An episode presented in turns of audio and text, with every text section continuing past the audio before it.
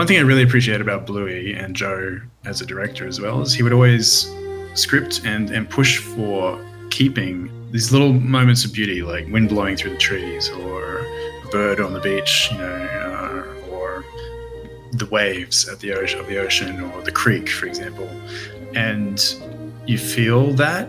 Like there were some episodes uh, where I had those shots, and I was like, well, over time, we're not hitting the right time. He's, uh, should we cut these shots? He's like, no, we'll find it somewhere else. He wanted them to be in there, and he fought for it and he would sacrifice, you know, a line here or two there to make sure they got into the show. And one of the little pieces I did later, I just sort of came back and helped with some marketing stuff, was called the Outdoors. And basically, it was like it's a montage of all these beauty shots from across different episodes of the outdoors stuff and use some of Joff's music behind it. And it's one of the best pieces of animation I worked on just because it just connects, right? And emotionally, um, you feel the artistic work that's gone into it and the emotional impact of that. Uh, it's real, you know, and it's very rare to see that in a seven minute kids show.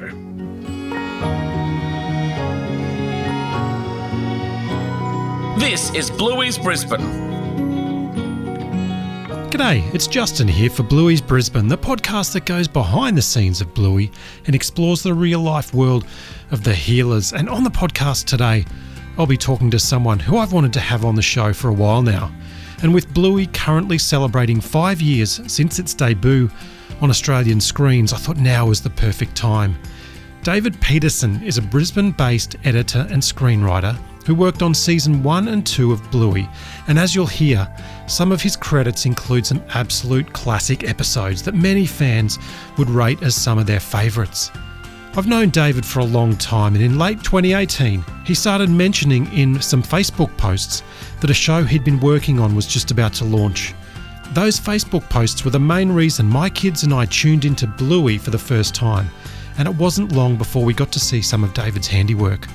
Although it was season two that David mostly worked on, he actually worked on the second ever Bluey episode to grace our screens in hospital. He's asleep! Oh, good, I can give him another needle. No! Bluey! Oh, You're meant to be asleep. No more needles. Fine. Now, it was great to catch up with David and hark back to a time before Bluey to find out more about how hard an editor has to work on an animation series and find out what it was like working alongside Joe Brumm and the Ludo team.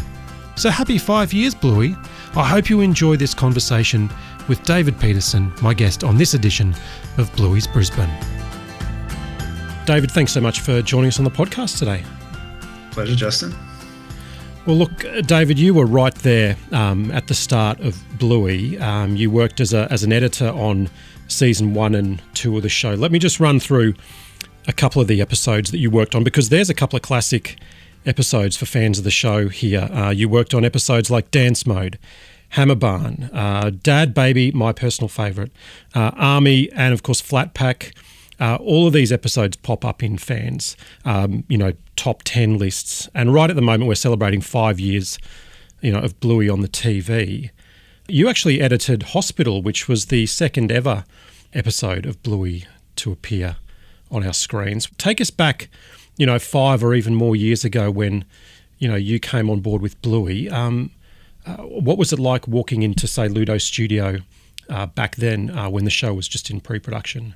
Yeah, I mean, I got called in to sort of uh, help get production back up to speed a bit. The main editor, Michael Griffin, uh, uh, they were an episode behind, so I just got called in for one episode initially, uh, which was actually Markets was the first episode that I worked on, um, and then later I came in and, and did Hospital as well.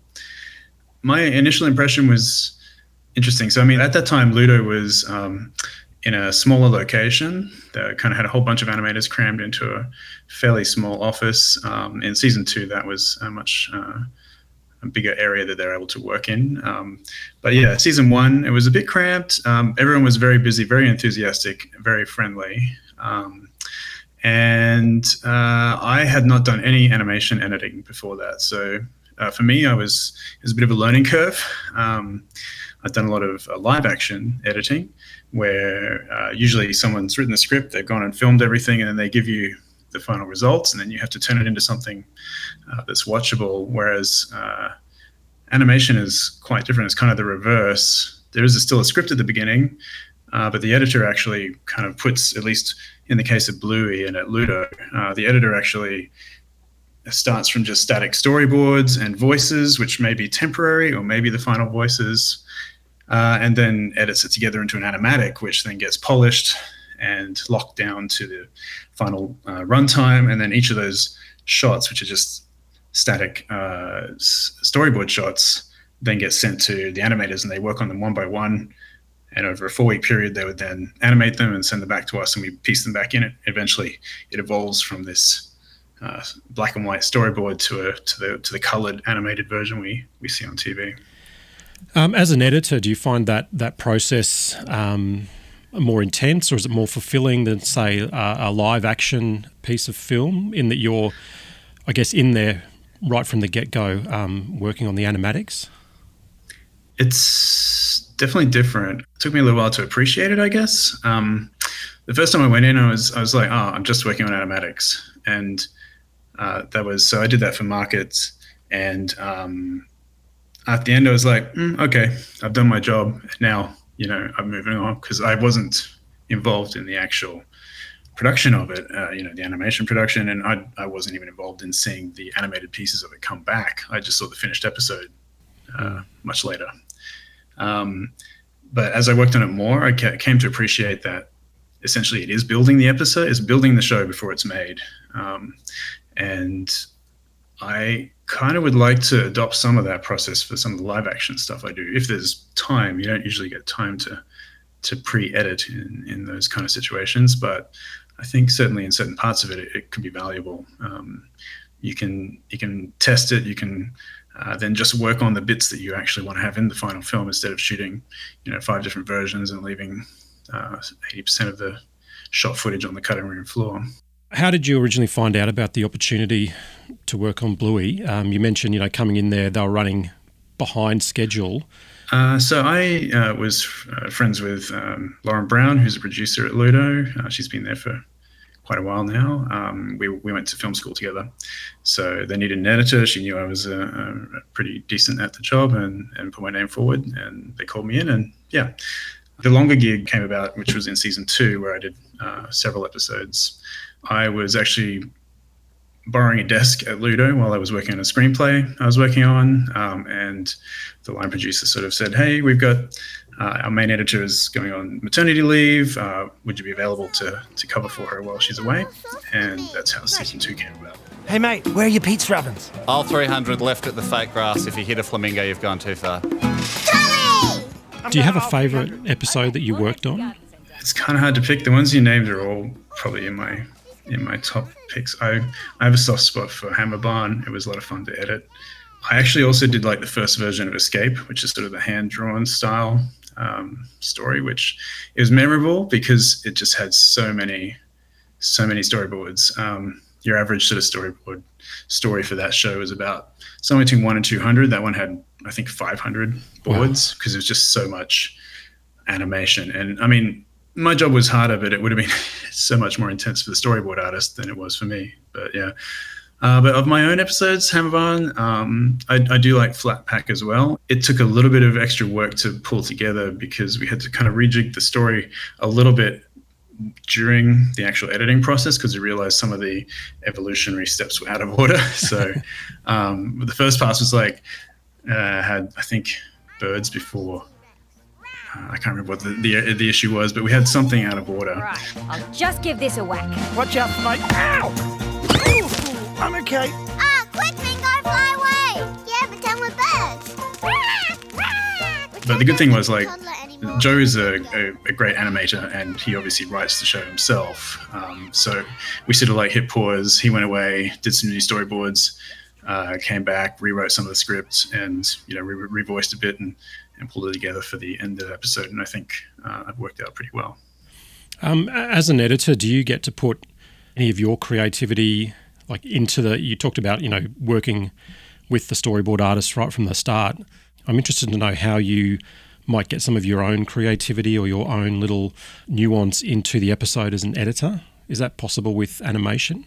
Yeah, look, I mean, when it comes down to it, the, the editor's job, whether you're doing live action or animation, is to uh, find a way to tell the story as efficiently and emotionally as possible using the characters, the dialogue, the settings, the shot selection, and it's it's very similar in animation. Um, Joe's very hands-on, and he has a very clear vision for what he wants. Um, so you know, a lot of it was definitely his his structure, his choices. Um, I was able to make suggestions as far as like you know maybe we cut, maybe we zoom in on this shot, uh, or we widen out, and you know we we work together on fleshing those out sometimes. But in general, it's mostly about just getting uh, figuring out what works, what doesn't work. Um, you know, we've cut lines, we've occasionally cut scenes and that kind of thing, and that's usually comes down to his call. I'll do a version of it. We usually run over on the first version, and then it's like, all right, we're going to cut this out. We don't need that. We'll trim this shot and all that kind of stuff. And that's collaborative, but uh, yeah, I have contributions, but I have to say, you know, Joe, Joe's has a very clear uh, director's vision on on how each of those episodes goes. And and just on Joe, what what is it like working with someone like Joe? I mean, he's now, I guess, seen and, and held up as someone who's created this, you know, amazing show that draws in not only kids but but parents as well. What was it like working with him, especially I guess in those early days when you're working on season two? It hasn't you know blown up, especially like it has in the states now. What was that like? I enjoyed it. Um, it's always good working with someone who who can write well and um, has a clear idea of what this, you know, what it is he's trying to make. And they had a very clear vision of like, you know, this show is about this. Um, in this in this case, the core foundation of Bluey is is play, right? And it's about kids playing, learning through play, or experiencing life, or you know, dealing with things through play. And that was a, a core ethos, and they and they stuck to it. You know, as a writer, I kind of I sort of pitched a few ideas at times on what episodes could be. I kind of had an I had a, an attempt at trying to write something, but he's got a very unique voice and it's it's hard to emulate. Um, there's been a you know they've had a few other writers uh, contribute episodes on the show, but not that many. Most most are Joe, and um, he has a very distinctive style. Um, you mentioned Dad Baby, and that's like a prime example. Um, when yeah, I read the script for that, and then we started working on the um, animatics. I was kind of like, are we going to get away with this? Do you know what? I think Dan Brumm actually said the same thing when we spoke to him about Dad Baby. I think he said um, he was sitting there, you know, doing the mix for Dad Baby, and he's literally Yeah. like, how on earth are we going to get away with this? yeah, I was going to ask you about Dad Baby because that is such just a wildly wacky, um, like almost Monty Python esque kind of episode. A brilliant, like TV comedic writing. There's there's so many layers. Like even when you know Lucky comes out onto the onto the steps. It's number six, Dad!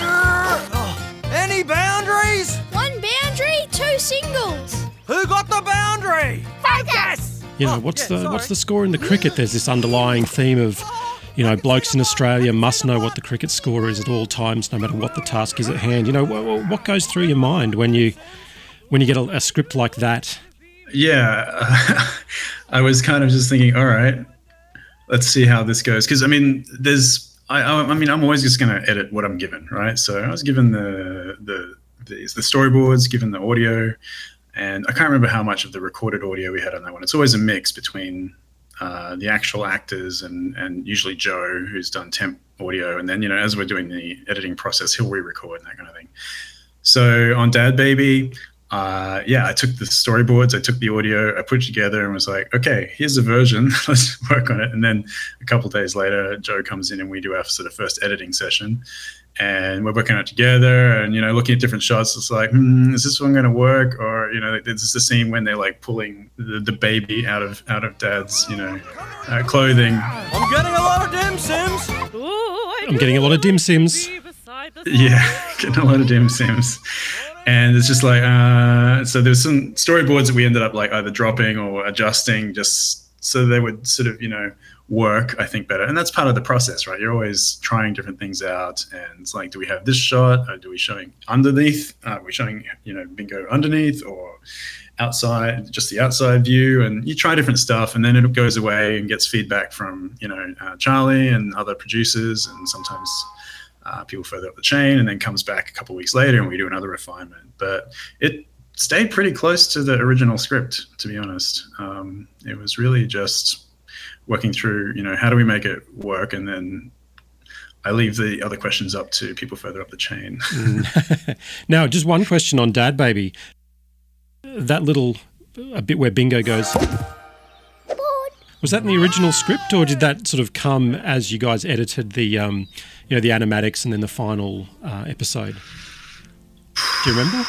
I couldn't tell you, but it's a very typical thing to have been in the script. Like that's just how they they always they'll just chuck out words like that. You know, literally say what's happening on screen, or they'll just use one word to like enunciate what's happening. Um, so it wouldn't surprise me if it was in the original. Um, as, as, you're working on on season two and um, you know these great episodes, um, I, I love Hammerbarn as well. Did it ever sort of drop that this might be huge? Did it did it ever pop into your mind that hey, this isn't just an average kids show? This thing's just going to be absolutely massive. Did that ever occur to you, or was it just like oh, I'm just working on this show about talking dogs from Brisbane? Look, I always had a sense it was a, a good show uh, from the beginning, and not not from my work on the episodes, but um, what they would do is uh, each week they would screen like uh, works in progress. So you get to the end of a, typically it's at the end of an animation cycle. So it's pretty much done. It hasn't had sound or music done on it yet, but it's the animation.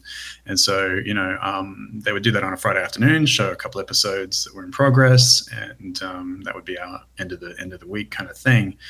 And it was probably when I saw that um, that I was like, okay, this is this could be a good show. Like, and no idea, obviously, that it was going to hit the scale that it's hit since then. But I had a, a good sense that it was a quality show and that it could do well um, from those screenings. I think it was just evident the amount of care and love that was being put into it, and that there was some substance behind the actual stories it was telling as well. Um, look, mate, thank you so much for your time. Really appreciate you know um, taking a bit of a step down memory lane and five years of Bluey. What have you sort of since taken from the show that you might have put into um, some of your subsequent, you know, writing and work? I think probably the biggest thing is just like knowing what the show is, right? Um, that's important, and that's what I think has held Bluey together very well. Is like they know what the show is. It's not just a animation about a random family of dogs. It's got an ethos behind it. It's got um, a reason to exist, and each episode has has that behind it as well. And whether it's a you know a single one-off kind of feature film type thing or a series, I think that's critical. And uh, I'd say it's probably the biggest thing I've taken away since since working on the show. And uh, if, if people want to check out some of the other things that you've worked on, where can they find more of your work? Uh, probably the simplest thing is to go to my uh, portfolio website at randomphotons.com. Uh, it's got a pretty good uh, list of uh, some of the different projects I've been involved in across the years in film and uh, TV. That's awesome, mate. Thank you so much. Really appreciate your time. Good to catch up. Oh, can I have my condensed milk now?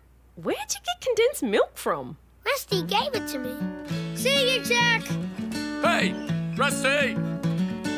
His dad brought it back from patrol.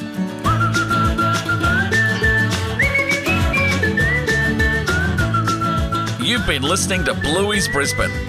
Check us out on Facebook and Instagram. Just search for at Bluey's Brisbane.